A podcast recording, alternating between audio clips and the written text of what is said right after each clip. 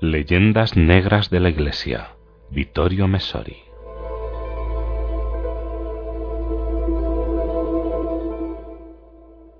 Bailando con Lobos. La película norteamericana que se pone al lado de los indios ganó siete Oscars. Hacia mediados de los años 60, el western se dispuso a experimentar un cambio. Las primeras dudas acerca de la bondad de la causa de los pioneros anglosajones provocaron una crisis del esquema blanco bueno, piel roja malo. Desde entonces, esa crisis fue en aumento hasta conseguir la inversión del esquema.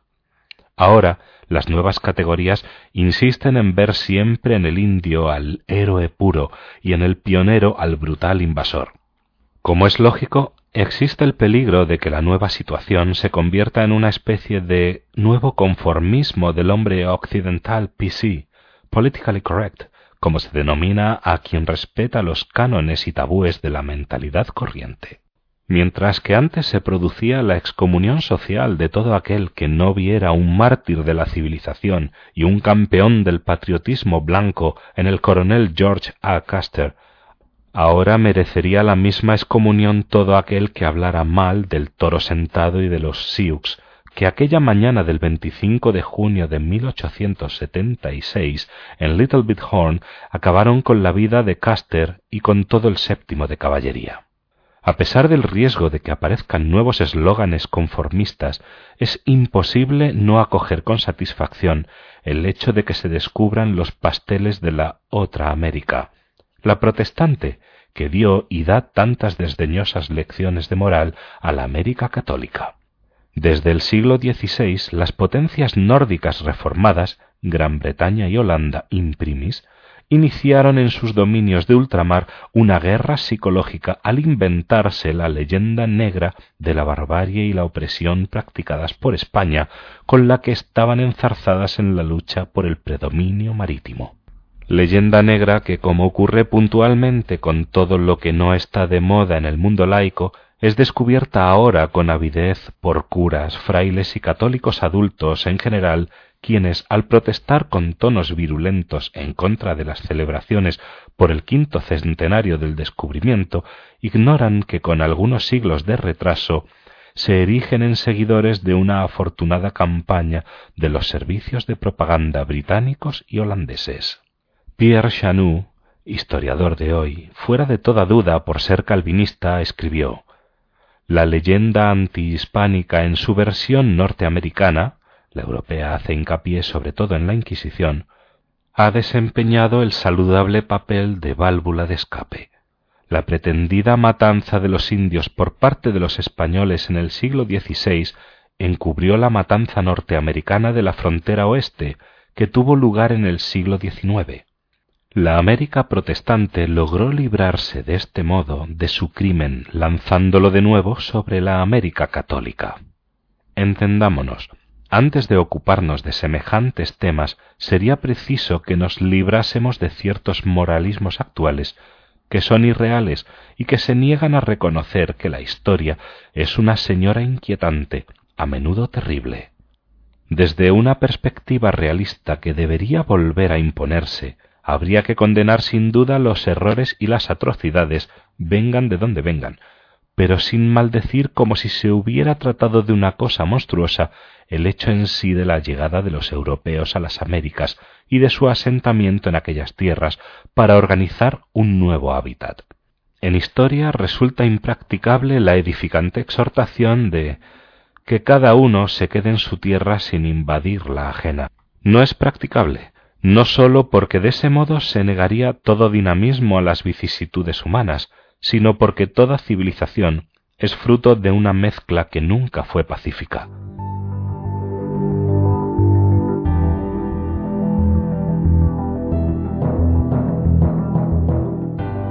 Sin ánimo de incordar a la historia sagrada misma, la tierra que Dios prometió a los judíos no les pertenecía, sino que se la arrancaron a la fuerza a sus anteriores habitantes.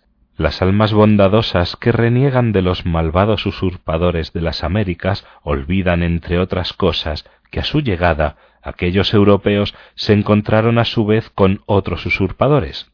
El imperio de los aztecas y de los incas se había creado con violencia, y se mantenía gracias a la sanguinaria opresión de los pueblos invasores que habían sometido a los nativos a la esclavitud.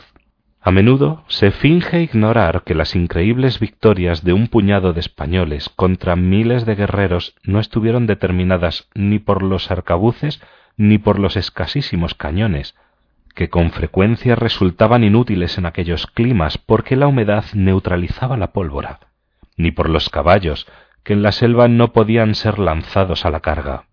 Aquellos triunfos se debieron sobre todo al apoyo de los indígenas oprimidos por los incas y los aztecas. Por lo tanto, más que como usurpadores, los ibéricos fueron saludados en muchos lugares como libertadores. Y esperemos ahora que los historiadores iluminados nos expliquen cómo es posible que a más de tres siglos de dominio hispánico no se produjesen revueltas contra los nuevos dominadores, a pesar de su reducido número y a pesar de que por este hecho estaban expuestos al peligro de ser eliminados de la faz del nuevo continente al mínimo movimiento. La imagen de la invasión de América del Sur desaparece de inmediato en contacto con las cifras. En los cincuenta años que van de 1509 a 1559, es decir, en el periodo de la conquista desde Florida al estrecho de Magallanes, los españoles que llegaron a las Indias occidentales fueron poco más de quinientos. Sí, sí, quinientos. Por un año. En total, veintisiete mil setecientas ochenta y siete personas en ese medio siglo. Volviendo a la mezcla de pueblos con los que es preciso hacer las cuentas de un modo realista, no debemos olvidar, por ejemplo, que los colonizadores de América del Norte provenían de una isla que a nosotros nos resulta natural definir como anglosajona.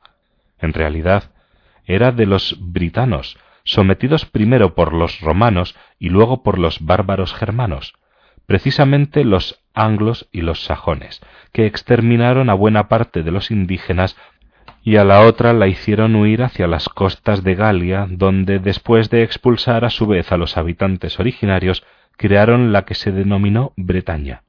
Por lo demás, ninguna de las grandes civilizaciones, ni la egipcia, ni la romana, ni la griega, sin olvidar nunca la judía, se creó sin las correspondientes invasiones y las consiguientes expulsiones de los primeros habitantes.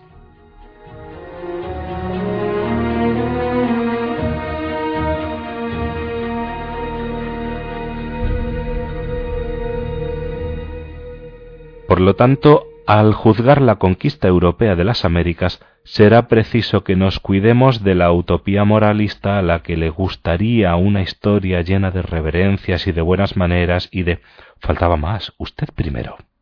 Aclarado este punto, es preciso que digamos también que hay conquistas y conquistas, y en películas como la muy premiada Bailando con Lobos se empieza a entender, y que la católica fue ampliamente preferible a la protestante. Como escribió Jean Dumont otro historiador contemporáneo, si, por desgracia, España y Portugal se hubiera pasado a la Reforma, se hubiera vuelto puritana y hubiera aplicado los mismos principios que América del Norte. Lo dice la Biblia, el indio es un ser inferior, un hijo de Satanás.